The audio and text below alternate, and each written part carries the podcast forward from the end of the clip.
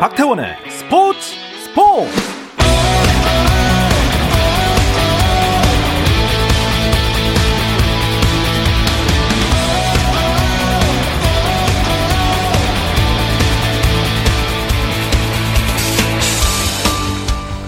스포츠가 있는 저녁 어떠신가요? 아나운서 박태원입니다. 오늘 이슈들을 살펴보는 스포츠 타임라인으로 출발합니다.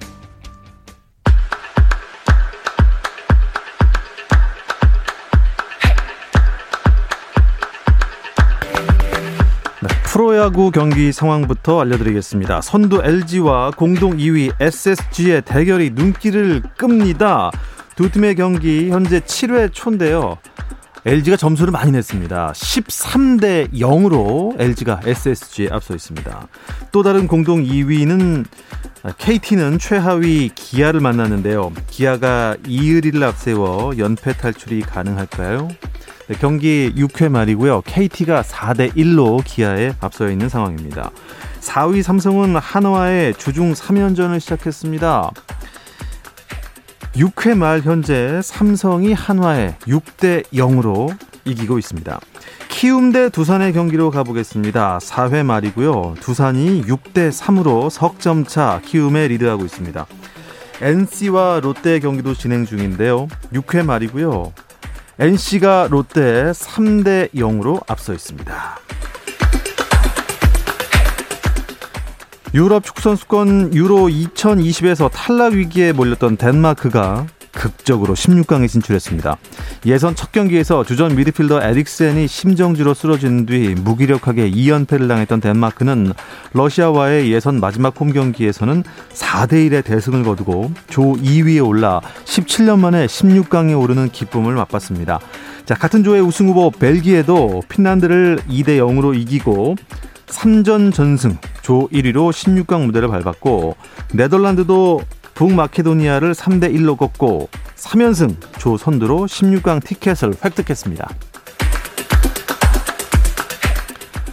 한국 여자 프로골프 KLPGA 투어에서 올해만 5승을 기록한 박민지가 여자 골프 세계 랭킹에서 지난주보다 3계단 오른 19위에 올랐습니다. 고진영, 박인비가 1, 2위고요. 김세영은 3위에서 4위로 한 계단 밀렸습니다.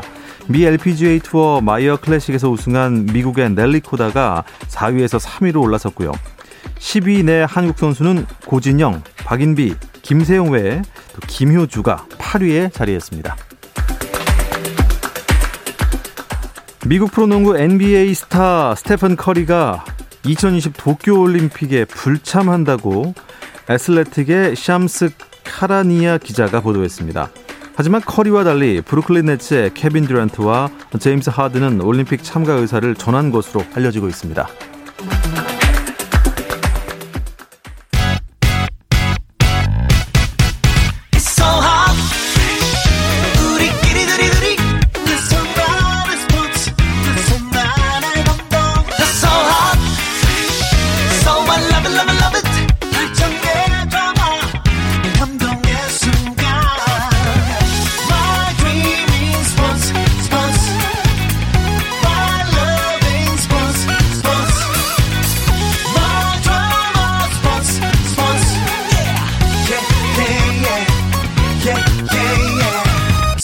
스포츠 No problem. 화요일 저녁에는 이 두 분과 함께하고 있습니다. 정 PD와 김 기자. 네, 정현호 KBS 스포츠 PD, 또 일간 스포츠의 김지한 기자 나오셨습니다. 안녕하세요. 안녕하세요. 안녕하세요. 반갑습니다. 네. 일주일 만인 것 같은데 왜 이렇게 오랜만에 보는 것 같죠? 어, 그러니까요. 예. 저도 조금 꽤 시간이 지난 것 같은 그런 느낌이 우리, 듭니다. 우리 네. 주말에 뭐 했나요? 즐겁게 보내셨나요? 아, 그렇죠. 네. 그렇죠. 아, 좋습니다. 그런데 네. 야, 이게 지난 주에도 말이죠. 네. 이, 이 우리 김광현 선수와 류현진 선수가 같은 날 동반 등판한다. 네네. 어떻게 될지 정말 궁금하다 했어요. 근데 네네. 동반 우승이 이렇게 어려운 어, 우승이 아니고 네, 동반 승리가 이렇게 어려운 겁니까? 그러니까 이렇게 좀 일들이 많아서 이번 주가 굉장히 기다려졌는지 길게 느껴졌는지 모르겠지만 이번에도 어, 동시 출격을 했죠. 볼티모어전에 류현진 선수가 먼저 나섰습니다. 7이닝 동안 어, 삼진 4개 잡으면서 1피 홈런 1자책으로 막으면서 어, 승리를 챙겼죠.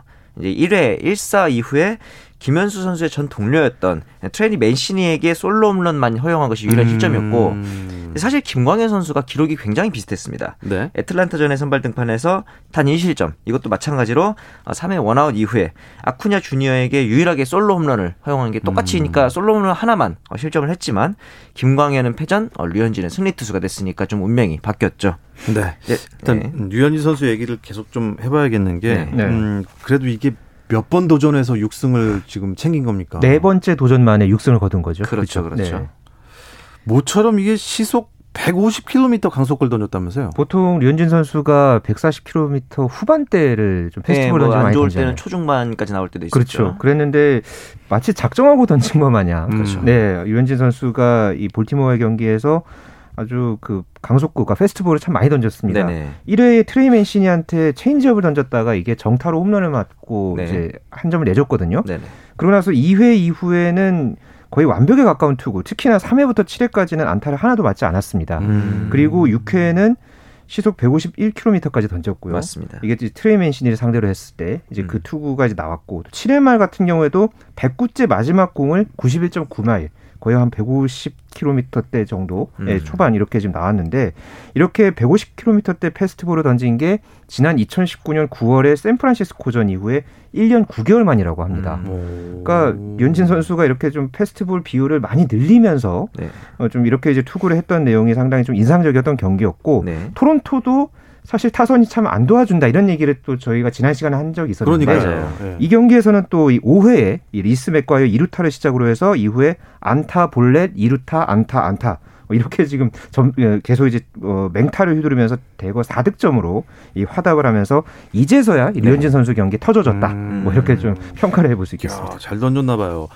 150km 전 상상이 잘 안 가는데 네네. 국내 무대에선 잘안 나오는 키로수 아닙니까? 우리나라 선수들 중에서는 이제 주로 불펜으로 나오는 이 조상우나 고우석 이런 선수들이 어, 불펜에서 이제 150을 넘긴 경우는 있으나 네. 어, 국내 선발이 150 이상을 던지는 경우가 그렇게 많지는 않아요. 특히나 그 최고 구속이 나온 적은 있으나 평균 구속이 이제 150 이상을 나오는 경우는 아마 거의 없고 외국인 아, 선수들 예. 정도에서만 좀 찾아볼 수가 있죠. 류현진 선수가 그 한국에 있을 때도 이렇게 빨랐나요? 우리나라에서는 솔직히 그렇게 빠르게 던지지 않았어요. 근데 그런 얘기 했더라고요. 굳이 그럴 필요가 없었다. 아. 완급 조절과 네. 어, 제구만으로도 충분했는데 류현진 선수도 가끔 위기가 오면은 이렇게 150에 가까운 어, 좀 약간 패스트볼을 던지는 모습이 있긴 했습니다. 예.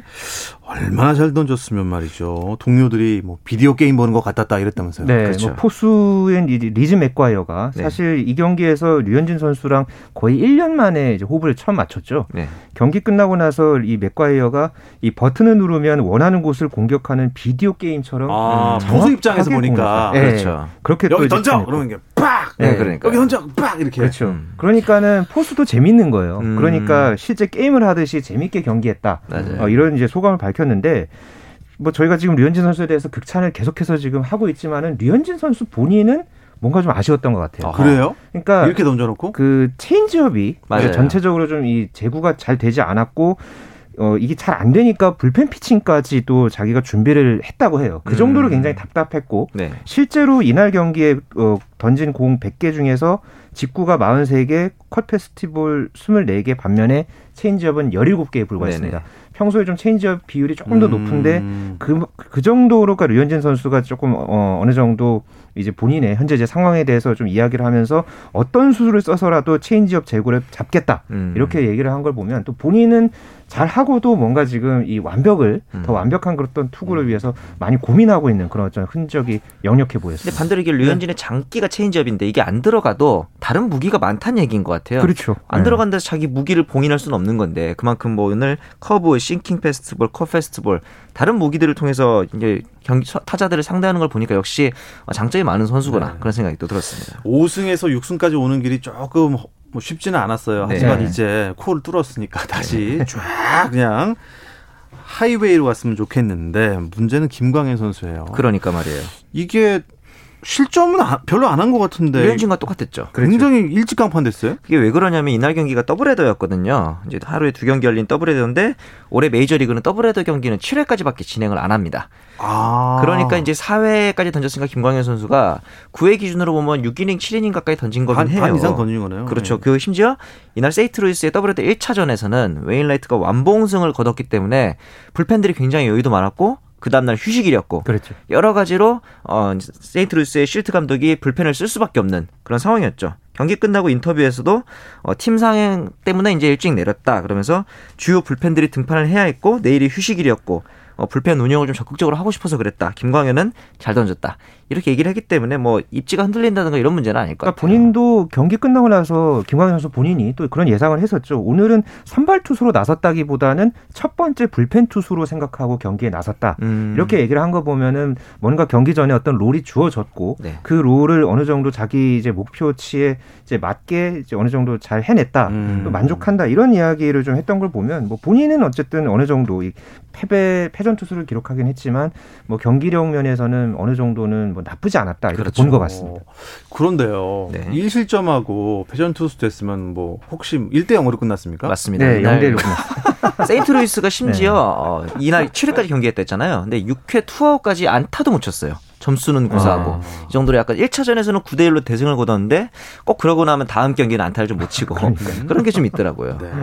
김하성 선수도 최지만 선수 성적은 어땠나요? 네, 김하성 선수 지난 한 주 아주 뜨거웠습니다. 맞습니다. 뜨거웠습니까? 네, 지난 20일에 특히 신시내티와의 경기 아 정말 대단했죠. 맞아요. 8회 말에 이 제대로 맞은 이 좌월 트롬포 네. 그러면서 예, 이제 샌디에이고의 7대 5 승리를 이끌었고 이 홈런 동영상이 지금 현재 조회수가 거의 200만 회를 아 예, 역시 지금 향하고 네, 있습니다. 너튜브의 사나이. 네, 이 미국 전역에 이 경기는 또 생중계가 됐고요. 음흠.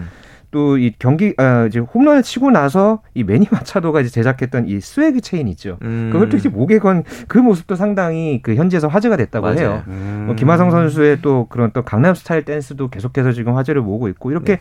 계속해서 좀 이렇게 떠오르고 있던 그런 상황이었는데 오늘 이 LA 다저스와의 경기에서 이 경기 중에 네. 네. 이 스타팅에 나왔는데 강습 타구 이제 손가락을 맞고 좀 부상 교체가 되는 맞습니다. 예, 좀 상황이 있었습니다.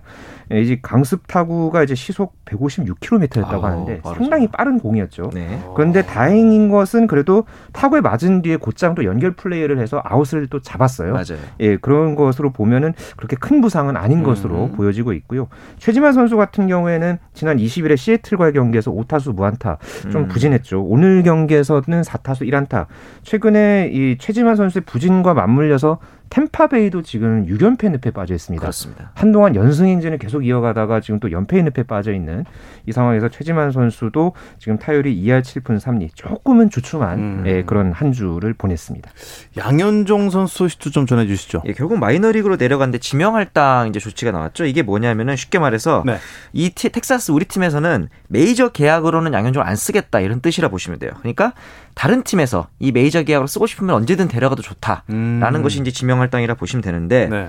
7일 동안 다른 팀에서 이제 waiver claim이라 그래서 영입 의사를 표명할 수 있어요. 이렇게 되면은 예를 들어 다른 팀이 영입 의사를 표명했다. 그 다른 팀과 메이, 마이저 메이저 계약이든 마이너 계약이든 새로 협상을 하면 됩니다. 근데 이 7일 동안 다른 팀에서 어, 영입 의사가 없다. 그러면은 양현종 선수는 마이너 계약을 받아들이거나 아니면 아예 방출되거나 이 둘 중에 하나를 뭐 물론 트레이드가 된다든가 다시 로스터로 복귀하는 희귀한 경우도 있긴 합니다만 대부분은 어, 이제 마이너로 내려가거나 방출되거나 하기 때문에 결국 양현종 선수도 트리플 A로 내려가는 어, 조치를 받아들이게 됐죠. 음, 받아들이게 됐군요. 네. 그래도 뭐 메이저리그 다시 도전하지 않겠습니까? 네, 뭐 본인도 그런 의지가 있기 때문에 그걸 이제 받아들이고 마이너리그로 이제 곧장 내려간 것 같고요. 네. 그 마이너리그 행이 결정되고 나서 하루 만인 어제 이 오클라호마 시티 다저스와의 경기에서도 선발 등판해서 3과 3분의 2이닝 3탈삼진 2실점. 네. 2실점이 또 홈런 두 개였다는 점이 조금은 좀 아쉬웠는데요. 음. 어, 이 양현종 선수가 또 앞으로 또 이제 빅리그로 조금 더 올라가기 위해서는 일단은 그 텍사스의 크리스 우드워드 감독도 조금 더 마이너리그에서 감각을 회복해서 올라왔으면 좋겠다 이런 또 이야기를 했기 때문에 네. 음, 6월, 7월 이 여름에 양현종 선수 조금 더 예, 마이너리그에서 분발했으면 하는 네. 그런 바람입니다. 어, 마이너리그 또 야구 대표팀 얘기 이렇게 나오다 보니까 네. 박효준이라는 선수 이름을 제가 듣게 됐어요. 아, 네, 어, 그렇죠. 어떤 선수입니까? 마이너리그에서 맹활약하고 있어요. 지금 어제 끝내기 홈런을 치기도 했고 현재까지 트리플 A 리그에서 타율 전체 2위, 출루율과 장타율 그리고 OPS는 1위. 를 기록하고 있고 주로 유격수랑 이루수로 나오고 있습니다. 원래 이 선수가 약간 장타력이 좀 아쉽다 이런 얘기 있었는데 벌써 홈런 6개까지 치면서 장타력도 지금 증명을 하고 있거든요. 음, 그렇군요. 그러면서 혹시 이게 이번 올림픽 대표에 선발되는 게 아닌가 하는 얘기도 있었는데 대표팀에서는 탈락을 했죠. 그러면서 이제 이, 이 박효준 선수 인터뷰가 못하고 못 뽑히는 것보다는 잘하고 못 뽑히는 게 낫다. 이런 면에 약간 음. 긍정적으로 생각을 하더라고요. 그러면서 어, 더 중요한 목표가 있기 때문에 흔들리지 않고 내할걸 하면 된다. 여기서 말하는 어, 더 중요한 목표라는 건 아마도 메이저리그 승격을 그렇죠. 예, 네. 꿈꾸는 것 같습니다. 예.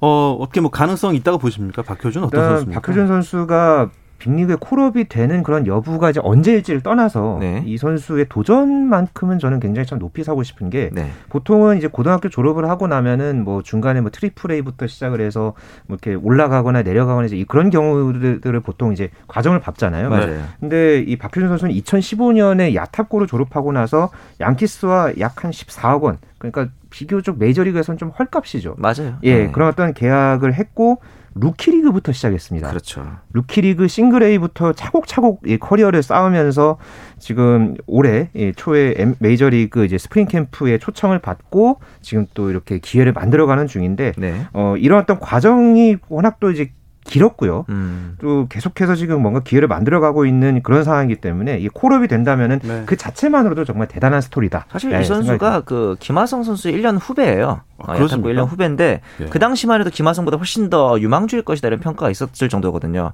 그렇기 때문에 이제 어떻게 보면은 어, 김하성 선수가 KBO 리그를 거쳐서 어, 메이저리그에 성공했다면은 박효준 선수는 메이저리그 직행해서 말씀하신 것처럼 밑바닥에도 올라오는 그런 좋은 롤모델이 되었으면 하는 또 바람도 생깁니다. 네, 박 효준 이름 석자를 꼭 기억해 주시기 바랍니다. 아, 청취자 여러분들께 잠시 호우 경보 소식을 알려드립니다. 지금 비가 많이 오나 봐요. 어, 8, 오후 8시 40분 기준입니다. 전남 구례군 지역에 호우 경보가 발효됐습니다. 해당 지역에 계신 분들 피해 없도록 안전한 곳으로 대피하시고 계속해서 재난재해 소식에 귀를 기울여 주시기 바랍니다. 아, 주의보보다 경보가 훨씬 위험한 건데 음. 지금 비 피해 없도록 어, 잘 어, 피해 없도록 하시기 바랍니다. 야구 얘기 계속 넘어가 보죠. 어, 일본 출신 메이저리거 오타니 선수 네. 질문 다시 한번 드리겠습니다. 네. 이 선수는 투수입니까 타자입니까? 아, 이쯤 되면 근데 타자에 더 가까운 것 같아요, 저는. 이게 이제 등판하기 전날 홈런을 쳤어요. 그리고 나서 그 다음에 승리 투수가 됐어요. 네. 여기까지는 좋습니다. 네. 그 다음날 홈런 두 개 칩니다. 네. 그 다음날 홈런 칩니다. 네. 그 다음날 또 쳤어요. 네. 일주일 동안 홈런 여섯 개 쳤습니다. 2주의 선수를 성장됐는데 승리는 1승이지만 홈런이 여섯 개였어요. 네. 이쯤 되면 저는 타자라고 예. 공잘 던지는 타자 정도인 것 같습니다. 그러니까 저도 박태원 아나운서가 저한테 자주 물어보셔가지고 네. 저는 이번 주에 이 답은 저는 타자라고 그렇죠. 네, 좀 아, 이렇게. 바뀔 줄 알았다니까요. 네. 아니, 심지어 네. 이 MVP 뭐 홈런 그렇죠. 타이틀도 지금 네. 할 수도 있는 거고. 아, 아, 그렇죠. 그리고 올스타전에서는 뭐 홈런 더비도 나간다. 네, 홈런 더비 나간다고 오늘 또 공식적으로 또 SNS에 와. 적었죠. 네네. 예, 홈런 더비에 출전한다는 사실을 알리게 돼서 흥분하다, 아, 흥- 흥분된다. 아, 뭐, 네, 콜로라도에서 만나자. 예. 음. 네, 뭐 이런 또 이야기를 이제 했는데 이 오타니 선수가 참 하여튼 여러 가지로 이 메이저리그에서는 네. 참 예. 많은 이 화제거리를 모으는 것만은 분명해 보입니다. 올 시즌만큼은 또 특히 메이저리그라고 그래서 또 영어식으로 직역하신 줄 알고 아, 네, 네. 흥분하다. 흥분하다. 우리도 네. 모두 흥분하다. 네. 이야기로 주간 MLB 모두 마무리하고요. 올림픽 소식으로 넘어가 보도록 하죠. 잠시 쉬었다 오겠습니다. 감동의 순간을 즐기는 시간 스포츠 스포츠 박태원 아나운서와 함께 합니다. 어떠한 스포츠 이야기도 나눌 수 있는 시간입니다. 정 PD와 김 기자, 정현호 KBS 스포츠 PD, 일간 스포츠 김재한 기자와 함께하고 있습니다. 아, 올림픽 리포트 이어드리겠습니다. 올림픽이 이제 얼마나 남았죠? 한 달이 남았나요? 한 달도 남지 않았죠. 23일 개막이기 때문에 그렇죠. 뭐 어, 네. 내일이 되고 나면은 딱 이제 어떻게 어. 보면은 딱한 달 남게 되는 거죠. 그러면 우리 그뭐 중계진이랄지 선수단은 언제 출국합니까? 이제 뭐 저 같은 경우는 이제 개막에 거의 맞춰 가지고 18일 언저리 출국을 하게 되겠고요. 예. 선수들은 그보다 좀 일찍 가서 네. 준비를 하게 되겠죠. 네. 네. 어, 오늘은 이제 골프 얘기를 좀 해보도록 네. 하겠습니다. 우리나라 남자 골프 출전 선수 두 명이 확정이 됐네요. 네, 어제 남자 골프 세계 랭킹이 발표가 됐죠. US 오픈 골프 대회가 끝나고 나서 이 발표된 세계 랭킹을 통해서 도쿄 올림픽에 나설 이 선수 60명이 어제 확정이 됐습니다. 아. 우리나라에서는 두 명이 나서고요. 세계 랭킹 26위의 임성재 선수 그리고 49위의 김시우 선수가 이 도쿄올림픽 남자 골프 출전 자격, 자격을 확보를 하면서 이 도쿄행에 이제 비행기에 몸을 싣게 됩니다. 세계 랭킹 60위 이내면 참가할 수 있는 거죠. 네. 네. 그러니까 세계 랭킹을 이제 기준으로 하는데 예를 들어서 뭐 미국 같은 경우에는 세계 top 10에 8명이 있어요. 그렇죠. 예, 그런 경우가 이제 또 있- 있다면은 또 차순위에 있는 뭐 그런 국가나 뭐 선수들이 이제 기회를 얻게 되는 거죠. 네. 어, 어쨌든 뭐 세계 랭킹을 떠나서 임성재, 김시우, PGA 투어의 스타 우승 여러 번 해본 선수이기 때문에 그렇죠. 어떻게 될지 모릅니다. 네. 어. 여자 골프 랭킹은 아까 제가 단신에서 잠깐 전해드렸는데 일단 여자 대표팀 선수 몇 명이 될지 아직 모르는 거죠. 아, 여자 대표팀은 일단 세계 랭킹 15위 안에 그러니까 4명 이상 든 국가는 그러니까 최대 4명까지 출전할 수 있는데 네. 현재로서는 우리나라가 그 4명 쿼터를 그대로 지킬 확률이 높습니다. 어, 그렇습니까? 네, 현재 세계 8위, 그러니까 마지노선인 이 네, 네 번째인 이 김효주 선수가 현재 세계 랭킹 8위이기 때문에 네. 어, 이번 주에 KPMG 여자 PGA 챔피언십이 물론 메이저 대회라서 좀 세계 랭킹 포인트가 높기는 합니다만은 어, 이게 8위에서 뭐 이렇게 곧장 이렇게 15위 아래로 내려갈 음. 확률은 어, 현재로서는 극히 낮은 네, 네. 그런 상황입니다. 그리고 김효주 선수 그 경기력이라면 그 떨어질 수가 그렇죠. 없어요 지금 네, 네. 그렇죠. 워낙 오늘 네. 샷이 좋습니다. 아 올림픽 또 이슈 또 재미난 얘기 있나요? 그러니까 이 트랜스젠더 선수가 이번에 뉴질랜드 역도 선수가 출전한다고 해요. 네. 이 로렐 허버드라는 선수인데 저는 보면서 일부 종목 같은 경우에는 남자 중학생과 여자 국가대표가 같이 연습 경기를 할 정도로 이제 상황에 따라서 이제 경기력이 굉장히 차이가 나는데 이런 선수들이 성전환해서 올림픽에 나오게 되면 어떻게 될까 앞으로 다른 종목에서 음. 저는 그런 부분에 대해서 걱정도 조금 되면서 반대로 메달을 노리고 이렇게 악용하는 사례가 생기지 않을까 이런 걱정도 좀 되더라고요. 뭐 성 정체성과 관련된 문제는 뭐뭐 젠더 이슈는 일단 접어두고 네. 일단 어 스포츠는 굉장히 피지컬이 중요하거든요. 많은 좌우를 하잖아요. 그렇죠. 네네. 그런데 이제 남자의 신체를 갖고 태어난 사람이 음. 어, 자기 성 정체성이 여자라 그래서 음, 젠더를 옮겼다. 그렇죠. 리고 여 성으로 출전을 한다. 음.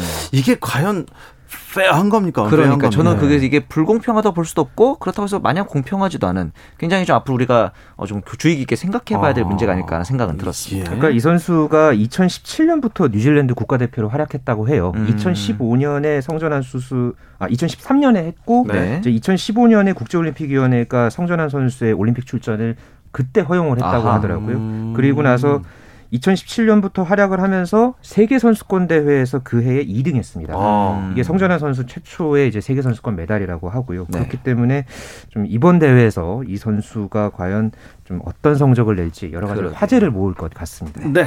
자, 남은 시간은 우리나라의 효자 종목 태권도에 대해서 네. 조금 깊게 얘기를 나눠보도록 하겠습니다. 태권도 일단 메달이 몇 개 걸렸죠? 남녀 4체급씩 8개 메달이 걸려 있는데 우리나라는 총 어, 남녀 3체급씩 6개 체급에 출전하고요. 네. 남자는 장준, 이대훈, 인교돈, 여자는 심재영, 이아름, 이다빈 선수가 출전을 하게 됩니다. 어, 이 8개 금메달인데 어, 우리나라는 6체급이 나간 거예요. 네. 더 나갈 수는 없었나요? 그러니까 원래는 이게 독식, 그러니까 독주를 막기 위해서 원래 이 제한이 있었죠. 맞습니다. 그래서 남자, 여자 이제 두 개씩 이제 과거에 그렇게 이제 제한이 이제 지금도 많이. 늘어난 거죠? 그렇죠. 네. 그만큼 이제 많이 상향 평준화가 된 그런 부분도 이제 반영이 됐고요. 네.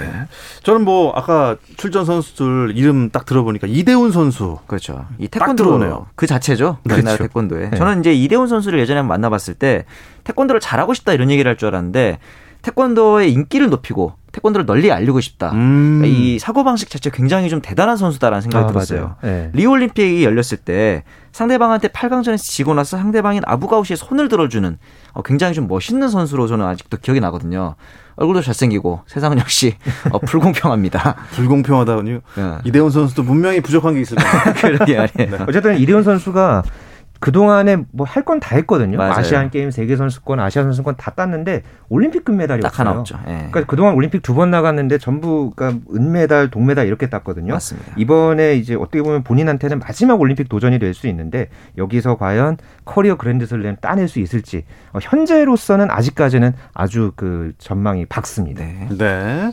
어, 남자부 58kg급 장준 선수 어떻습니까? 이 선수가 이제 대표팀의 막내인데 고등학생 때 월드 그랑프리에서 최연소로 우승을 했거든요.